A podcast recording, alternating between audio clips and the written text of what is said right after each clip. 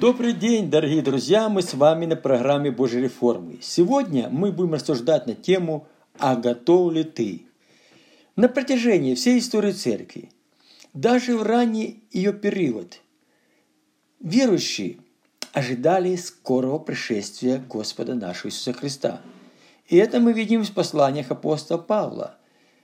Давайте посмотрим одно из этих посланий, первое послание к Коринфянам, 15 глава, 51-52 стих – Говорю вам тайну. Знаете, тайна. То есть это то, что ему открыто. Он имел чрезмерность откровения от Бога, и поэтому все, что он говорил, в основном было новое.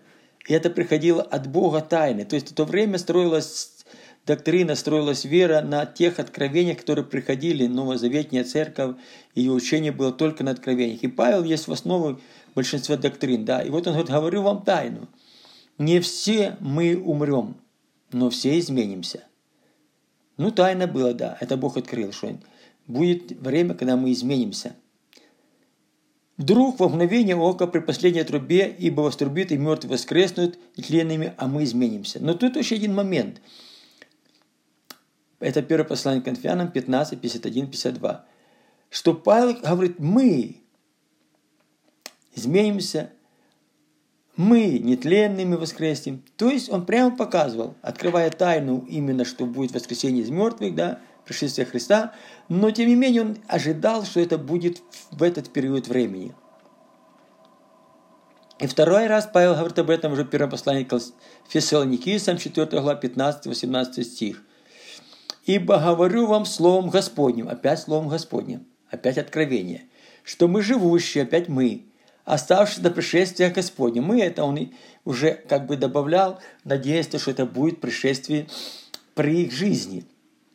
Не предупредим умерших, потому что сам Господь при возвещении, при гласе Анхарнгела и трубе Божией сойдет с неба, и мертвые Христе воскреснут прежние. Потому и мы опять, мы, оставшиеся в живых, но те, которые доживут это время, но все-таки он рассчитывал, что доживут эти люди, мы, которые с ним, которым он проповедовал – Вместе с ними восхищены будем на облаках в третении Господу на воздухе, так всегда с Господом будем. Утешайте друг друга этими словами.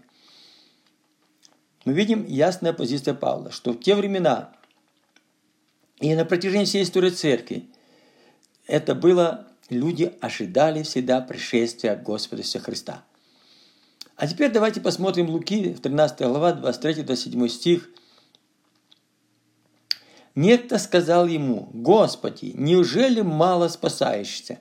Он же сказал им, «Подвязайтесь войти сквозь тесные врата, ибо, сказываю вам, многие поищут войти и не смогут. Когда хозяин дома встанет и затворит двери, тогда вы, стоя вне, станете стучать в двери и говорить, «Господи, Господи, отвори нам!» Но он скажет вам в ответ, «Не знаю вас, откуда вы?» Тогда станет говорить, «Мы ели и пили пред тобою, и на улицах наших учил ты». Но он скажет вам в ответ, не знаю вас, откуда вы. Тогда станете говорить, мы ели. Но, а, и дальше. Отойдите от меня, все делатели неправды. Смотрите, в данном случае очень ясно видно, что Бог говорит о том, что к тому его пришествию надо подготовиться – мало спасающих. Тесные врата. Многие будут искать, чтобы войти, но не смогут. Двери затворятся. Они будут стучать. Будут говорить, Господи, мы видели, мы знали, но это не поможет им. И поэтому, друзья, мы должны понимать, делатели неправды – это люди, которые не хотят проходить через тесные врата в этом контексте – и в другом месте Иисус Христос говорит уже Матфея 7, 13, 14. Входите тесными вратами, входите, входите тесными вратами, потому что широкие врата и пространен путь, ведущий в погибель, и многие идут ими, потому что тесный и узкий путь, ведущий в жизнь, и немногие находят их. Понимаете? Опять немногие находят. Тесные врата. Жизнь Пространный путь – погибель. Узкий путь – жизнь. И немногие находят. Знаете, это период времени испытаний на прочность нашей веры. Как и сказано в 1 Петра, 1 глава 7 стих. «Дабы испытанная ваша вера оказалась драгоценнее гибнущего, хотя и огнем испытываемого золота к похвале и чести и славе в явлении Иисуса Христа». То есть вера будет испытываться. Тесные врата, узкий путь – это когда со всех сторон теснота, когда мы выходим из зоны привычной зоны нашего комфорта, да, когда мы не можем делать так, как мы хотим, а мы вынуждены принимать то, что Бог допускает в нашей жизни, знаете. Это очень важно, потому что это узкие врата, тесный путь, он что? Он направляет нас Бога исканию, строить отношения с Богом, да, нуждаться в Нем, Его силе, Его помощи, Его поддержке. И эти испытания проверяют на прочность нашу веру. Мы можем увидеть на самом деле, как мы выглядим. Только тогда, это узкие, тесные врата. Я бы хотел привести несколько примеров Однажды, это еще братья рассказываем, старшие, то есть предыдущее поколение, один брат, который отсидел за Слово Божие 10 лет, его посадили перед войной, и он вышел после войны, 50-е годы где-то, ну и женился, а жить нет, негде. Ну, тогда очень мало зарабатывали люди. Ну, как жить в городе? Ну, один брат, говорит, у него был такой частный дом, говорит, ну, слушай, я тем, у меня есть как бы крыша, ну, этот чердак. Вот там ты можешь побыть, да. Ну, то дети рождаются на чердаке, знаете, как представьте жить на чердаке. Там нет никаких условий. Совершенно никаких. Это даже не дома, крыша.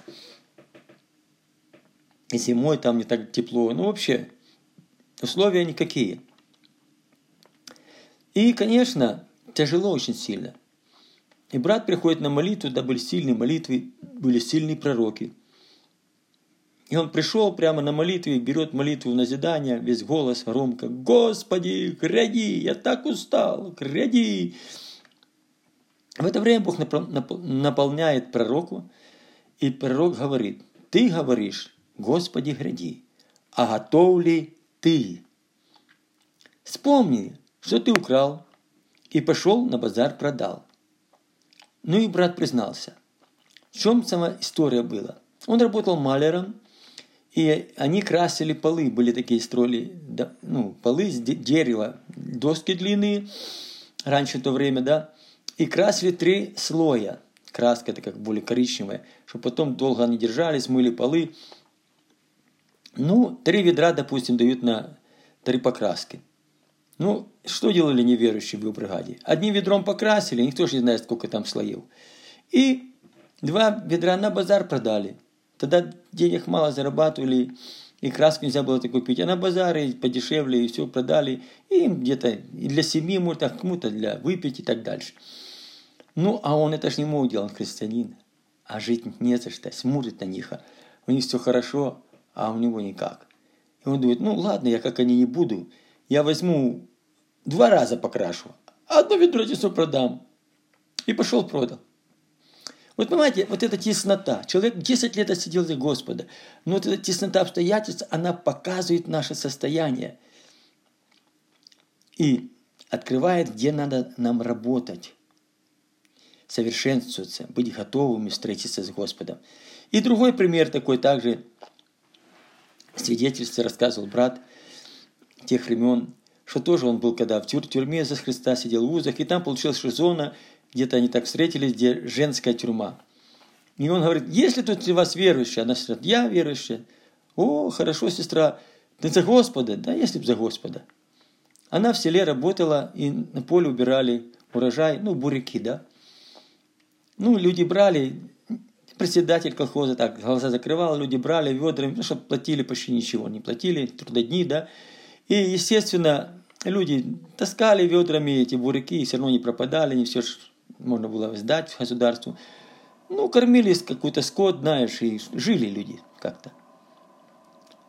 Ну, она смотрит, и тягают много. Думаю, ну я хоть, мне что жить, жить надо, скот.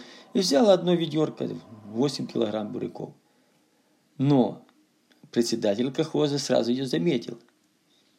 И ее сразу же арестовали. И за этих 8 килограмм буряков она получила 8 лет тюрьмы. Дабы испытанная ваша вера оказалась драгоценнее золота гибнущего, хотя и огнем испытанных похвали и чести. Понимаете? Время веры испытывается. Бог хочет, чтобы мы в этих экстренных ситуациях могли увидеть себя и работать над собой. Поэтому мы читаем дальше в втором послании к Коринфянам, 6 главе, 13-18 стихом, Павел пишет такие слова. «Равное возмездие, говорю вам, как детям, распространитесь и вы. Не преклоняйтесь под чужое ярмо с неверными, ибо какое общение праведности с беззаконием, что общего у света со тьмою – Какое согласие между Христом и Велиаром? Или какое соучастие верного с неверным? Какая совместимость храма Божьего с идолами? Ибо вы храм Бога живого, как сказал Бог, вселюсь в них, и буду ходить в них, и буду их Богом, а они будут моим народом. И потому выйдите из среды их, и отделитесь, говорит Господь, и не прикатайтесь нечистым, и я приму вас, и буду вам отцом, и вы будете моими сыновьями, и дочерями. Как важно. Мы должны распространиться раз, равное возмездие. Не преклоняться по чужой ярмо с неверными. Не должно быть общения праведного беззаконием. Света со тьмой. Согласие Христа с Велиаром никакое. Соучастие верного с неверным никакое. Совместимость храма Божьего с идолами никакого. Мы храм, живущий у нас Бога, да? Он целился, ходит в нас. Он наш Бог, мы его народ. Поэтому надо выйти из среды. Вышли и отделились, говорит Господь, и не прикасаться. И тогда Господь примет нас, и будет отцом нашим, и мы будем дочерями, сыновьями. Знаете, я приведу один пример с моей жизни. Когда я уверовал, я работал на, на одном производстве, ну и там склады были, там все было. Разная продукция, гвозди, там, гайки, ну, много чего другого. Ну и также были другие вещи, которые, ну, можно было пользоваться, в принципе. И однажды, когда-то кладовщица, был какой-то праздник, и она решила всем грузчикам, там, работникам склада этого просто подарить, там, спирт был для всяких производственных нужд, по бутылке спирта – ну, спирт тогда дорого было. В то время, как говорится, не сильно можно было купить. Ну, а маленькие детки, знаете, там, ну, болеют, натирать, там, что-то делать, выгревать. Ну, она всем дает, ну, а тем что людям? Тем выпить. Грузчики там, они с удовольствием. Мне дают, я говорю, не-не-не, я не могу брать, я христианин, мне нельзя это. Да нет, да что ты, что ты, мне прямо руки сунул и все. Я же в руках держу его, что делать? Ну, подошел к одному брату, работал, брат один со мной, ну, более с верующей семьи, больше такой служитель уже был. Я говорю, слушай, вот спирт, я говорю, что мне делать? Я взять не могу, и как-то выбросить неудобно, что все-таки спирт. Что делать? Он, да да не, я возьму, ты же деткам. Не-не-не, не желаю другому, что себе не желаешь. И я хожу с этим спиртом, не знаю, что мне делать. И когда там грузили на машину такие-такие детали тяжелые, ну, их много, там сотни, для лифтов там такие специальные. И там нельзя, они железные, в принципе, они не портятся. И мы просто, чтобы за каждый не наклонился там сотни, так ногой просто разбрасывали на кузове по, по углам, чтобы заполнить ее полностью. И я случайно под, подцепил ногой, это такой металлическая большая штучка, тяжеленькая довольно-таки, может, килограмм. Она поднимается, и там дядя Коля, там один такой бунтарь такой, он всегда бунтовал, там такой, выпить любил. И эта штучка поднимается, ну, небольшая высота, ну, прямо ему по голове лысым, голова была лысая. Он за голову и побежал. Я думаю, ну все, теперь разгон, теперь скандала. А я же еще верующий, я же не могу за себя постоять, так как неверующий. И, короче, я говорю, что делать, ребят, что делать? Да ничего страшного, я спирт есть, дай ему бутылку, это все успокоится. Ну, я ему даю эту бутылку ну, передали. Он приходит, да, все хорошо, все нормально, уже выпил, ничего, проблем никаких. И, конечно, я понял, что я согрешил. Не желаю другому, что тебе не желаешь. То есть нет, что пылить во славу Божью. То есть вот эти все испытания, знаете, веры нашей, в тесных обстоятельствах надо быть твердым. Твердого духа Бог хранит в совершенном мире, ибо на него уповает Он. И мы смотрим, давайте числа. 23 глава, 9 стих, 21 и 23. Это когда народ Божий шел, да, направлялся в обетованную землю, и на пути с ним встречались всякие народы, и он шел под Божьим водительством, отделен от всех народов, да, и был благословенный Богу, там не было ничего противного Богу. И один царь призвал Вала, призвал пророка, э, там, Волфа, пророка Валама, чтобы он проклял этот народ, потому что тот, которого он проклинал, всегда были прокляты. И он его призвал, и вот он приходит на вершину, как бы хочет проклять, но Бог ему не дает. И вот он говорит, с вершины скалы вижу его, этот народ, и с холмов смотрю на него. Вот народ живет отдельно и между народами не числится. Не видно бедствия в Иакове и незаметно несчастье в Израиле. Господь Бог его с ним, и трубный звук у него. Нет волшебства в Иакове и нет волшбы в Израиле. В свое время скажут об Иакове и об Израиле, вот что творит Бог. Вы понимаете? Ну нет, ничего, отдельно живет. И Бог благословляет. Но по совету этого Валаама, да, Валаак, он посоветовал, что давайте своих девушек отдавайте, парней, чтобы женились, выходили замуж, смешайте эти все. И они принесут отступление. И так получилось, они принесли отступление, начали поклоняться другим богам, и пошло поражение.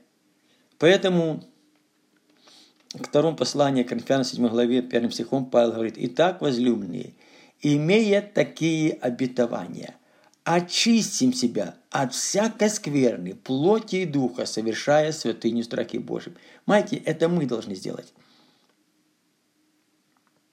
Очистим себя от всякой скверны. Есть скверны плоти, есть скверны духа. И от этого надо очищать себя – и поэтому в Откровении уже сказано 22 главе 11 стихом, «Неправедный пусть еще делает неправду, нечистый пусть еще сквернится, праведный да творит правду еще, а святой да освящается еще». Праведный – это отношения наши с другими людьми, должны соответствовать наши поступки, чтобы мы были примером, подражания, чтобы люди у нас видели действительно детей Божьих. А святое – это отношение с Богом, чтобы мы строили отношения с Ним, знали Его волю и исполняли Его во всем. Потому что сказано, имейте мир со всеми, святость, без которой никто не видит Господа. Никто. Без святости, без отношений с Богом. А мир со всеми – это с людьми. И 1 Иоанна 2 глава 15-17 стих мы находим такие слова. «Не любите мира». Вот это любовь, знаете, любовь. Не того, что в мире. Не любите то, что в мире – то есть то, что мир любит. Самого мира не любите то, что в мире. Почему? Потому что нет мира этого мы. Кто любит мир, в том нет любви очень. Значит, одно из двух надо любить. Или отца, или мир. Если мы любим мир, то отца мы не любим. Ибо все, что в мире, похоть плоти, желание нашей плоти, похоть очей, желание, то, что мы видим, да, как мы видим, чтобы так это было. И гордость житейская, ну, чем ты превозноситься, что ты достиг, что чем-то ты особенный, да – не есть от Отца, не есть, но от мира этого. И этот мир проходит, и похоть его, а исполняющий волю Божию пребывает вовек. Понимаете? Все это пройдет. Мы странники и пришельцы. Мы должны понимать, что жительство на небесах, откуда мы ожидаем нашего Господа и Спасителя Иисуса Христа. И что дальше? Иоанн пишет дальше, 15 глава, 19 глава, стих 21 стих. «Если мир, это слова Христа, вас ненавидит, знайте, что меня прежде вас ненавидел. Меня гнали, а вас будет знать. Мои слова соблюдали, ваши будут соблюдать, да? Если бы вы были от мира, то мир бы любил бы свое. Это естественно. Нам такое, чтобы нас все любили, да, в этом мире, чтобы все люди хорошо к нам относились. Но как вы не от мира, то я избрал вас от мира. Бог избрал. Христос избрал от мира. Он вырвал от мира, потому что ненавидит вас мир. Понимаете? Он ненавидит нас. Ну, а как вы не от мира, но я избрался от мира, то потому не видит вас мир. Помните слова, которые я сказал вам. Раб не больше господина своего. Если меня гнали, я же говорил, да, буду гнать и вас. Если мое слово соблюдали, буду соблюдать и ваши. Но все это сделают вам за имя мое, потому что не знают пославшего меня. Очень важно, друзья, это понимать. И последнее. Это Евреям 11 глава, 13-16 стих. Это были люди, которые жили еще в Старом Завете, но они были посвящены Богу, они жили в отношениях с Богом, они знали волю Божью и исполняли. И вот об этих людях сказано, это мужи веры. Все эти умерли в вере, не получив обетований. Понимаете, вот люди умерли в вере, а обетований не получили. И знаете, мы часто разбиваемся, когда мы молимся, а Бог на что-то нам не отвечает. Но мы должны знать, о чем мы молимся. Есть ли на это воля Божья? Это то, что Бог хочет. Но даже если мы знаем, Он не отвечает, что делаем? А вот что? А только издали видели онные. Они видели верой. Как бы издали. И что они делали? Не получив обетований. Радовались и говорили о себе, что они странники, пришельцы на эту землю. То есть мы не все получаем на этой земле. Мы пришли на эту землю временно. Есть вещи, которые мы получим на небе. Ибо те, которые так говорят, показывают, что они ищут Отечество. То есть основное – это Отечество. И то, что мы на этой земле не получили, и умерли в вере, и так не получили обетований, это не самое страшное. Самое страшное, что мы лишились Отечества. Но когда эти люди так говорят, то они показывают, что они ищут Отечество. Наше жительство на небесах, откуда мы читаем нашего Господа Иисуса Христа. Да, туда они идут. И если бы они в мыслях хотя бы, ну, мысли, вот только подумали, имели то Отечество, из которого вышли. То есть они уже не жили этим Отечеством. Они вышли. Выйдите среди их и отделитесь, да? Не покасаясь нечисто, я приму вас. Да, вот и вышли уже, все. Они вышли не только физически, они вышли прежде всего духовно, мыслями. Они даже мысли не допускали, что это, это отечество, которое им принадлежит. Нет, мы странники. Но если бы они в мыслях имели то отечество, из которого вышли, то имели бы время возвратиться. Еще живем, можно вернуться. Опять пользоваться всеми благами, достигать всех целей, которые нам надо в этой жизни, укрепляться в этой жизни, корни пускать но не стремились к лучшему. Знаете, есть хорошие вещи, а есть лучшие вещи. Был Измаил, да, сын человеческих желаний, а был Исаак, сын Божьих обетований. Вот к лучшему, тому, что Бог обещал. То есть к небесному, там, где наше жительство, там, где мы будем проводить вечность. Поэтому и Бог не садится их. Понимаете? Вот по этой причине Бог не садится их. Ему не стыдно за их. Ему не стыдно, называя себя их Богом. Ему не стыдно, когда говорит, я их Бог. Ибо он приготовил им Бог, город. Понимаете? Ему не стыдно. Я их Бог. Он не стыдится. Он приготовил нам город.